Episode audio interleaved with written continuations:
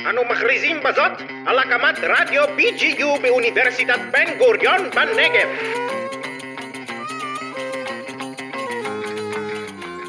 אתם על מחקר אחד, סדרת הפודקאסטים של המרכז הישראלי למחקר איכותני של האדם והחברה, באוניברסיטת בן גוריון בנגב. בכל פרק צוות המרכז צוללות עם חוקרת אחת לתוך תהליך מתודולוגי במחקר אחד שלה. האזנה נעימה.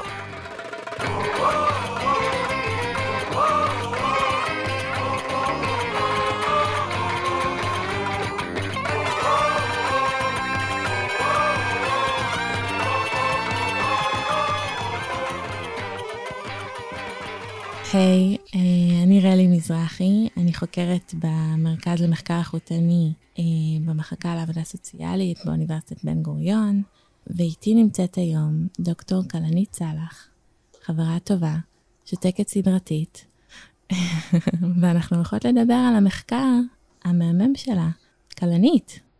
היי. היי, מה שלומך? בסדר גמור. מה נשמע לי? אני בטוב, אני ממש ממש שמחה שאנחנו עושות את זה. לתעד את השיחות האינסופיות שלנו על מחקר. ואת רוצה להציג קצת את עצמך? קצת לספר על המחקר שלך? על המחקר ההוא את מדברת, נכון? הוא מפורסם. המחקר. המחקר, כן. זה מחקר אה, אוטואתנוגרפי.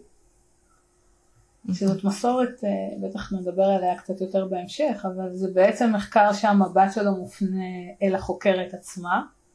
אז הוא קצת שונה בין נוף המחקרים האיכותניים. ניסיתי ללמוד על, על החוויות של החירות מזרחית באקדמיה. וואו וואו, נשמע רציני. אז בעצם מה הביא אותך למחקר כזה? האמת?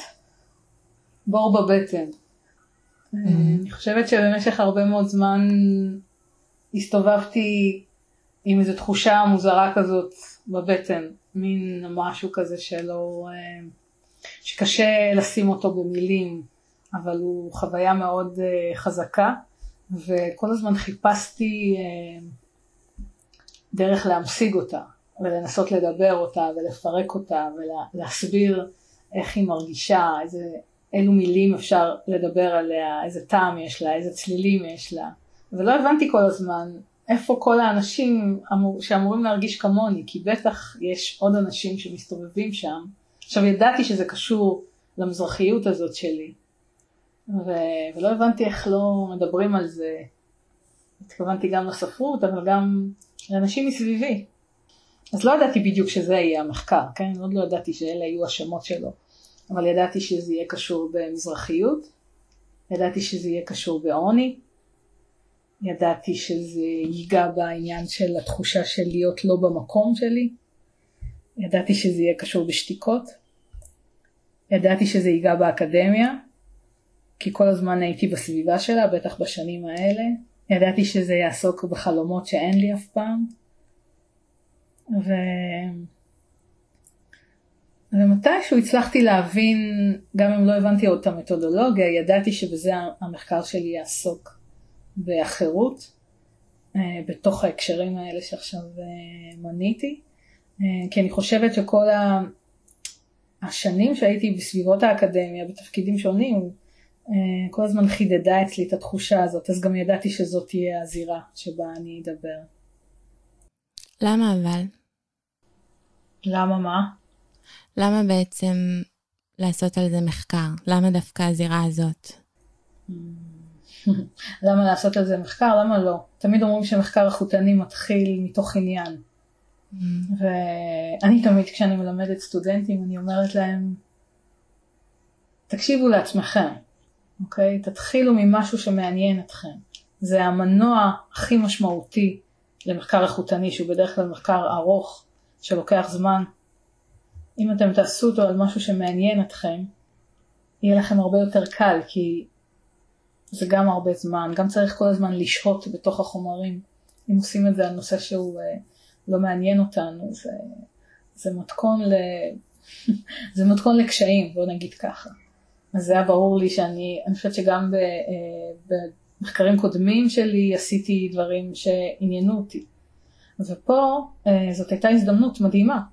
אה, אני חושבת שאפשר להשתמש בחוויות האישיות שלנו, בידע שלנו, בעניין שלנו, כ- ככלי במחקר, לאו דווקא אוטואתנוגרפיה, זה שאנחנו יודעים דברים, זה שאנחנו מתעניינים בדברים, אנחנו יכולים להשתמש במרחב האקדמי כדי ללמוד עליהם יותר, זאת זכות עצומה.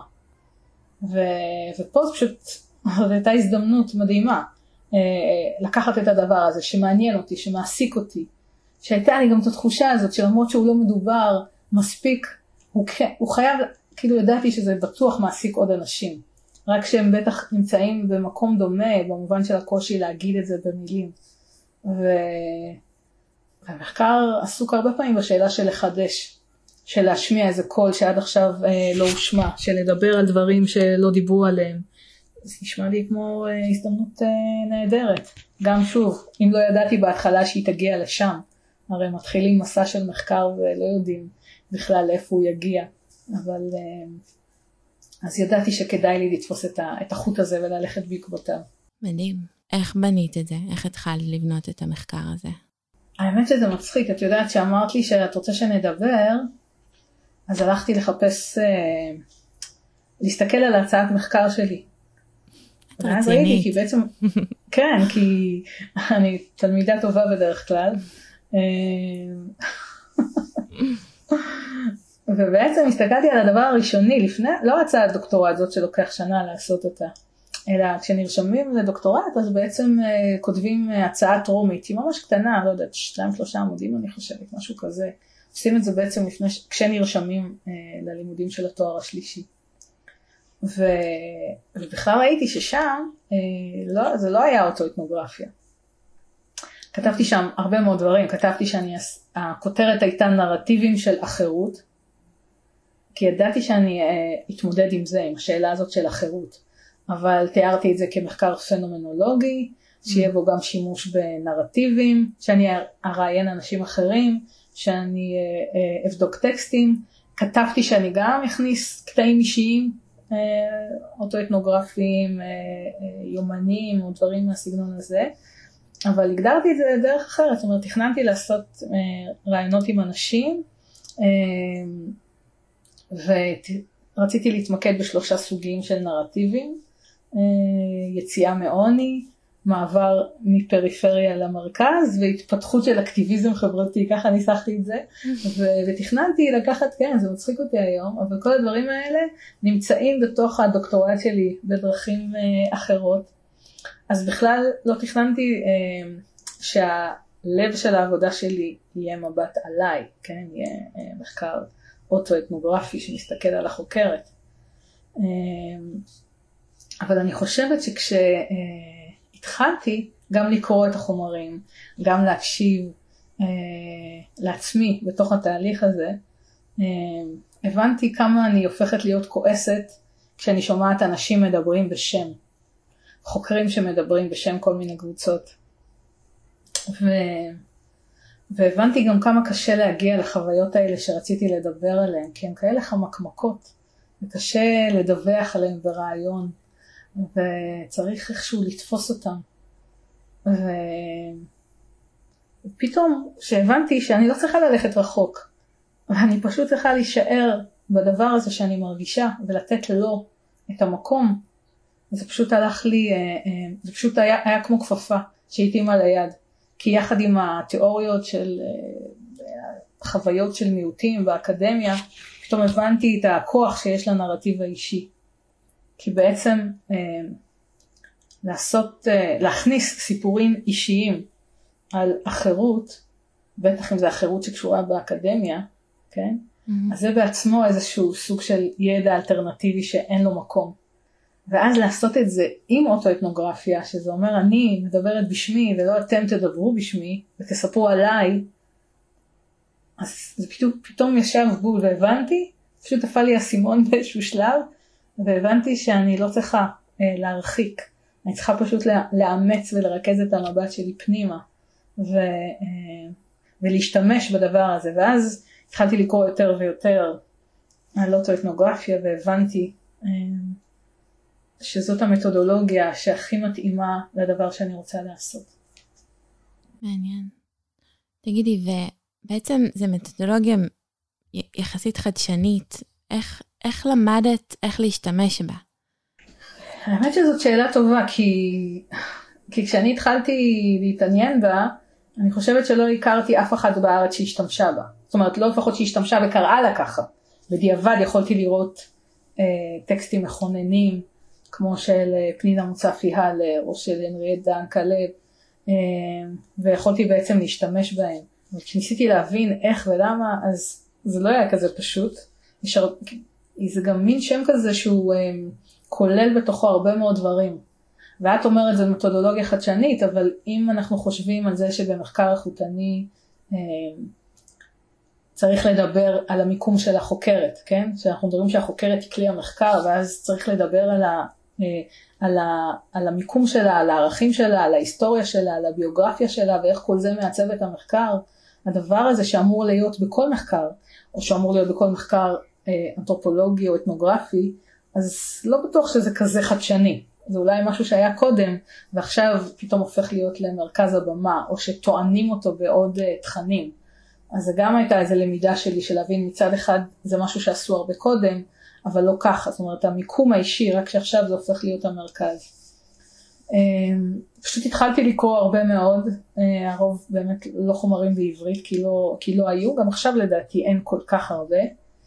אמ, וזה ללמוד את השדה, כמו שלומדים את השדה של הפעולה וכמו שלומדים שדה של תיאוריה, אז פה לומדים את השדה של התיאוריה של המתודה הזאת, כן? כן. והיא היא, היא לא חד-ממדית, היא כוללת הרבה מאוד דברים, יש הרבה מאוד אה, דברים שנכנסים תחת הכותרת הזאת והם נראים מאוד אחרת. כמו הרבה דברים במחקר איכותני, אה, שיש שם ויש את הביצוע של זה בשטח, שזה מאוד שונה ומאוד יצירתי ומאוד פתוח. ו- וכל פעם שראיתי משהו אמרתי וואו אולי זה, אולי אני אעשה משהו כזה, אולי אני אעשה משהו כזה. יכולה לספר? גם בגלל שהחומרים כל כך... כן, למשל ראיתי אה, דיאלוג בתוך הטקסט. קודם כל מה זה אוטואתנוגרפיה? היא יכולה לכלול כל מיני דברים. קודם יש בה חלקים ביוגרפיים של הכותבת. אז זה יכול להיות כמו משהו כזה כרונולוגי, ביוגרפי שיש בו זיכרונות מהעבר. זה יכול להיות משהו שקשור לכאן ועכשיו. זה יכול להיות תיעוד של מפגשים שלי עם אנשים אחרים, אה, אבל ראיתי גם אה, אה, אוטואתנוגרפיות שהיו מאוד ליריות, שהיה בהם שירים, והיו בהם קטעים עלילתיים, זאת אומרת, לקחו שיחות אמיתיות עם כל מיני אנשים ויצרו מהם איזשהו טקסט, טקסט מתנגד למשהו. זאת גם הייתה אופציה, חשבתי לעצמי איך אני יכולה לקחת את כל הדברים שיש לי, כי הם היו חומרים מסוגים שונים. היו לי שיחות עם המשפחה שלי, והיו לי שיחות עם המנחים שלי, והיו זיכרונות שלי, והיו תמונות, והיו טקסטים של אחרים. ואחת השאלות בכלל במחקר זה איך אנחנו מארגנים את, את התובנות שלנו, את הממצאים שלנו, זה אחד האתגרים הכי גדולים. ו, ו, וכל פעם חשבתי על כיוונים שונים, אולי אני ארקום אה, אה, דיאלוג כזה ביני לבין אנשים אחרים, מדומיינים או ממשיים, שכל הזמן ידברו איתי בהערות שוליים. זאת אומרת, אני אכתוב טקסט ותהיה שם הערה של איזשהו קול אחר שמגיב לדברים שאני אומרת. אה, פעם רציתי לבקש מחברה שלי שתראיין אותי, בעצ... כאילו שהיא תראיין אותי על הנושא של המחקר שלי, כי חשבתי שזה יכול גם אה, להוציא ממני, להוציא ממני ידע שלא, שלא חשבתי אה, לדבר עליו כך או אחרת, דווקא בגלל שכל כך אה, הייתי בתוך הנושא הזה. אז יש, אני חושבת ש, אה, שיש בזה הרבה מאוד חופש, לפעמים חופש זה משהו קצת מפחיד,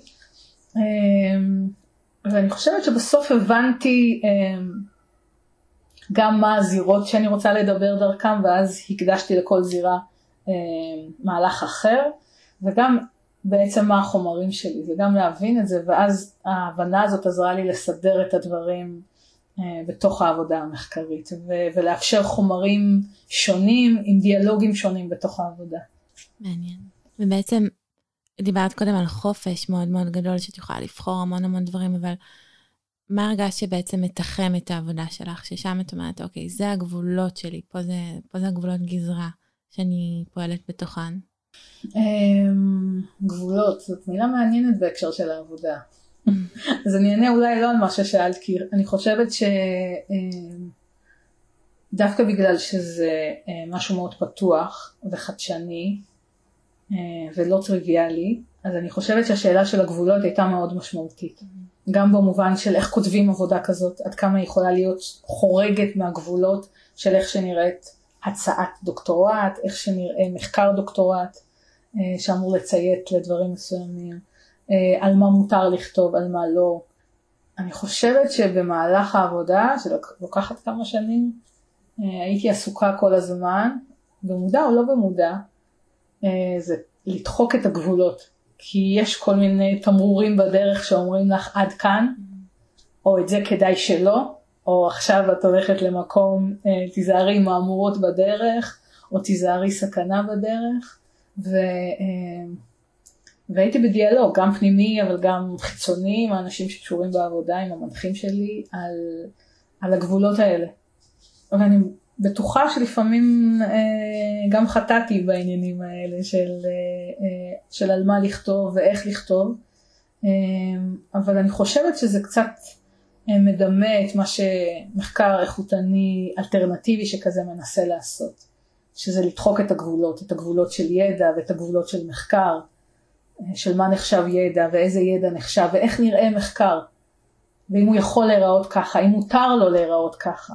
ואיזה סוג של לגיטימציה או קרדיטציה הוא יכול לקבל כמחקר שנראה אחרת.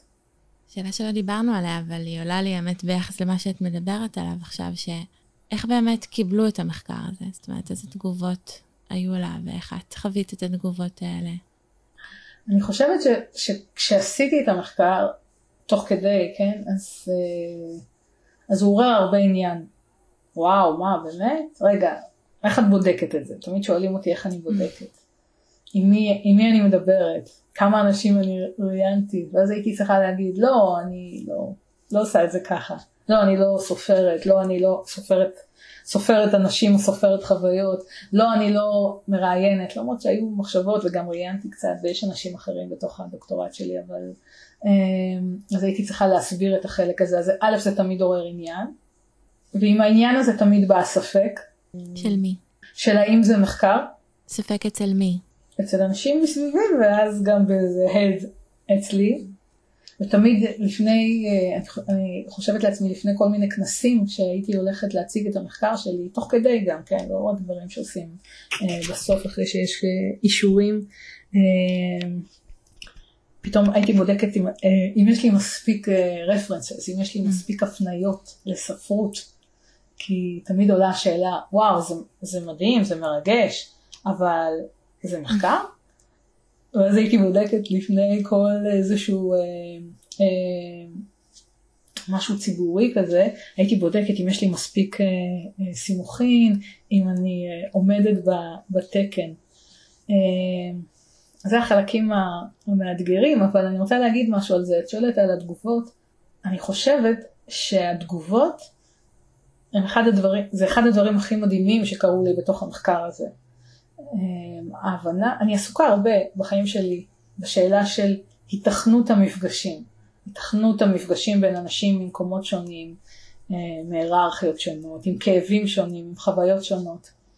ו... ואני סקפטית לגבי זה. אבל משהו בעבודה הזאת מצליח לצאת החוצה, בגלל האופי המיוחד שלה, של המתודה הזאת, כן? וזה מדהים, כי זה כן מאפשר מפגש, גם אם הוא נקודתי וגם אם הוא חלקי, אבל כל כמה זמן מגיע אליי איזה הד מאנשים שהם נתקלים בעבודה הזאת בגרסאות השונות שלה, והם אומרים לי מה יש שם, והם מדברים על החיים שלהם, והם אומרים לי על המקומות שהם דומים, והם אומרים על המקומות שהם שונים, ו... וברגע הזה, הקטן הזה, אבל הגדול, יש מפגש, יש הד שחוזר אליי, וזה מדהים. זה רגעים של הרבה חסד, אה, לדעת שה, אה, שהמחקר שלך, נכון, תמיד סטודנטים יושבים בכיתה והם שואלים, מה, מה, אבל מה, מה המחקר הזה עושה, ולמה זה טוב, ואיך הוא יכול לשנות משהו. כן, זה שאלות שבכלל שואלים על מחקר ועל אקדמיה, ועוד יותר על מחקר איכותני, נכון, תמיד שואלים, מה, אבל רק ראיינו איקס אנשים, מעט אנשים, איך אפשר להגיד מזה משהו, מה זה משנה? איך זה משקף. כן, כל השאלות האלה, ואז פתאום משהו שכתבת עלייך עם הרבה קושי וכאב ו- ו- וניסיון לקשור את זה לדברים יותר רחבים, והופ, זה פוגע במישהו, זה מגיע אליו, והוא מחזיר אלייך הד, זה רגע של חסד, בכלל בחיים, וגם בתוך האקדמיה. איך את מצליחה לאסוף את כל השפע הזה שיש לך, ובעצם ממשיגה אותו? מבינה מה אני שואלת?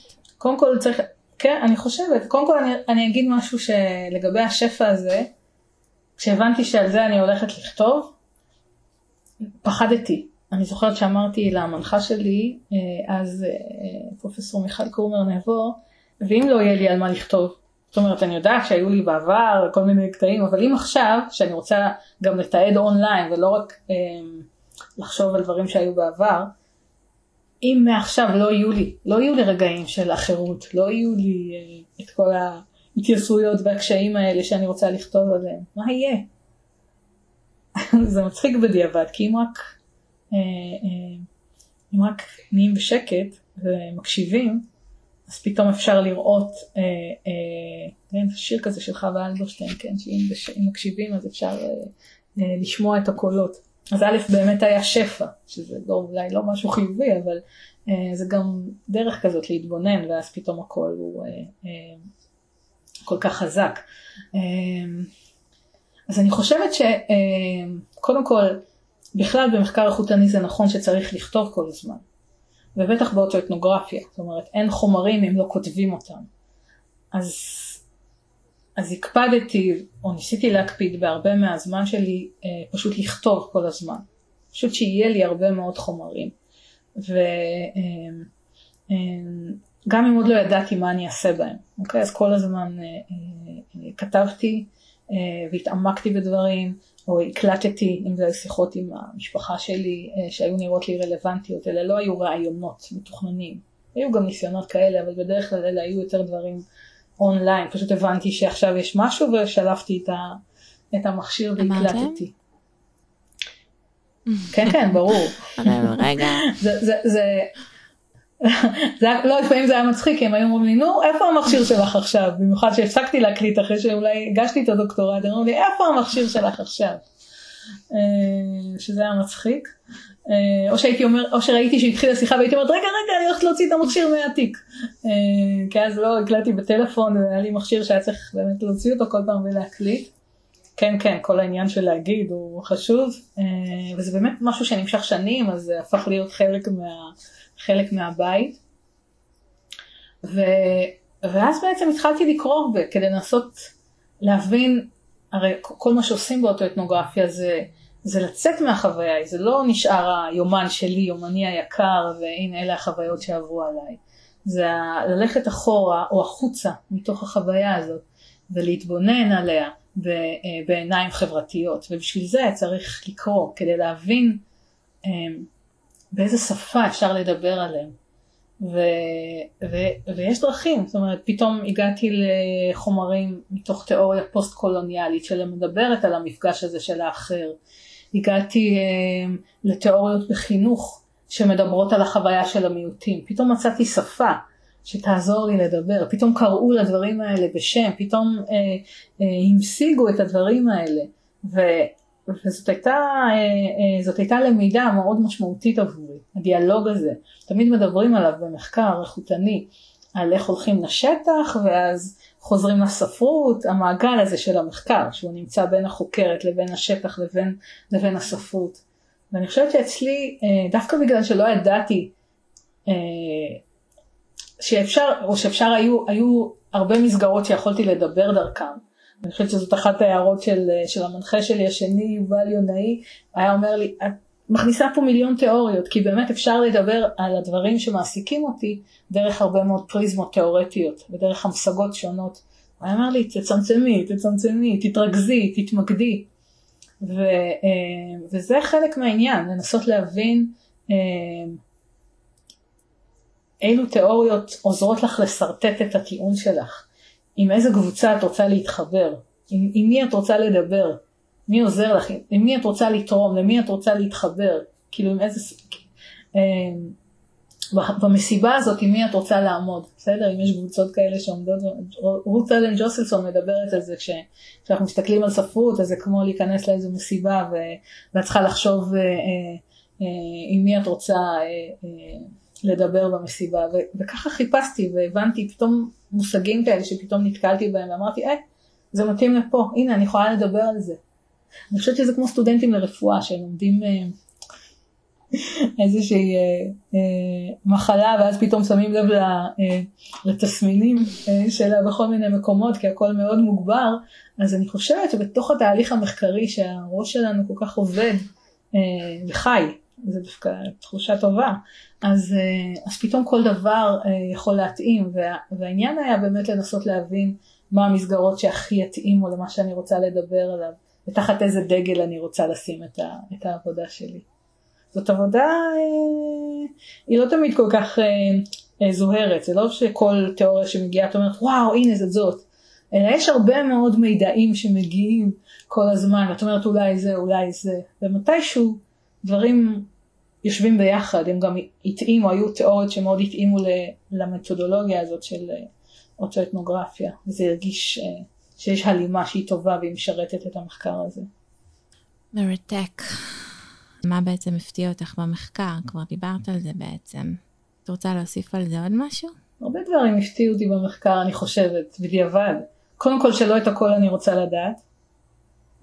אמ, במובן הזה שכשעושים אותו אתנוגרפיה, אז באמת שמים עכשיו פרוז'קטור ומגבר על החוויות האישיות שלי ושל של הקרובים אליי. ולמדתי ש... שיש גם חוויות קשות. אני זוכרת שיחה שלי עם אימא שלי, שמוקלטת, ולא נכנסה לדוקטורט כי היא ירדה לרזולוציות אה, כאלה מפורטות וכואבות של מזרחיות ועוני שהרגשתי שזה קצת מדי. אז הפתיע אותי שיש מקרים ש, שמשהו הוא מדי, כי אחרת היינו יכולים לחשוב וואו איזה חומר מצוין לדוקטורט.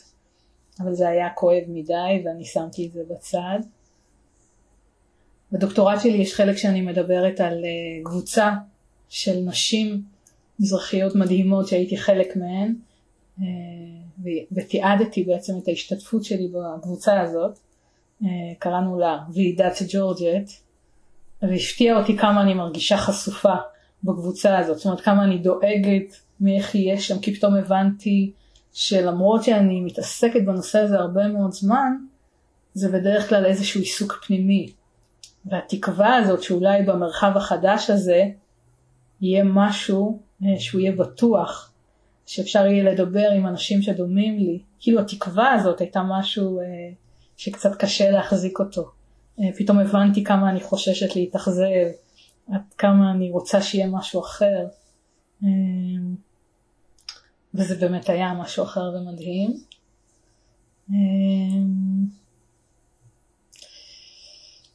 אני חושבת שהפתיע אותי שהחירות הזאת היא באמת חוויה מאוד מאוד חזקה, זאת אומרת מאוד uh, קולית, כן? יש בה הרבה מאוד ממדים, ויש בה משהו שכל הזמן מותיר אותך ערנית ודרוכה ומעייפת וארעית. אמ, ו- והבנתי ש- שבכתיבה הזאת אני מצליחה לאמץ לעצמי איזשהו אייג'נסי משמעותי. פתאום הפתיע אותי כמה אני יכולה להיות אמיצה.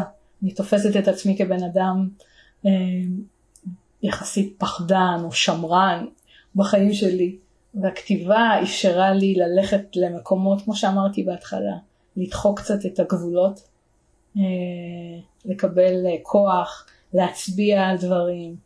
אה, זה... לקחת לעצמי איזה סוג של agency, כן? איזה סוג של פועלות. זה היה כיף, החלקים האלה. טוב, כלנית, אז בין uh, גבול לחופש, בין שתיקה לדיבור, עשינו את הסשן שלנו וזה היה מדהים, אני ממש ממש מודה לך. פתיחות. שמחה, תודה שבחרת לדבר איתי. תודה שהיית.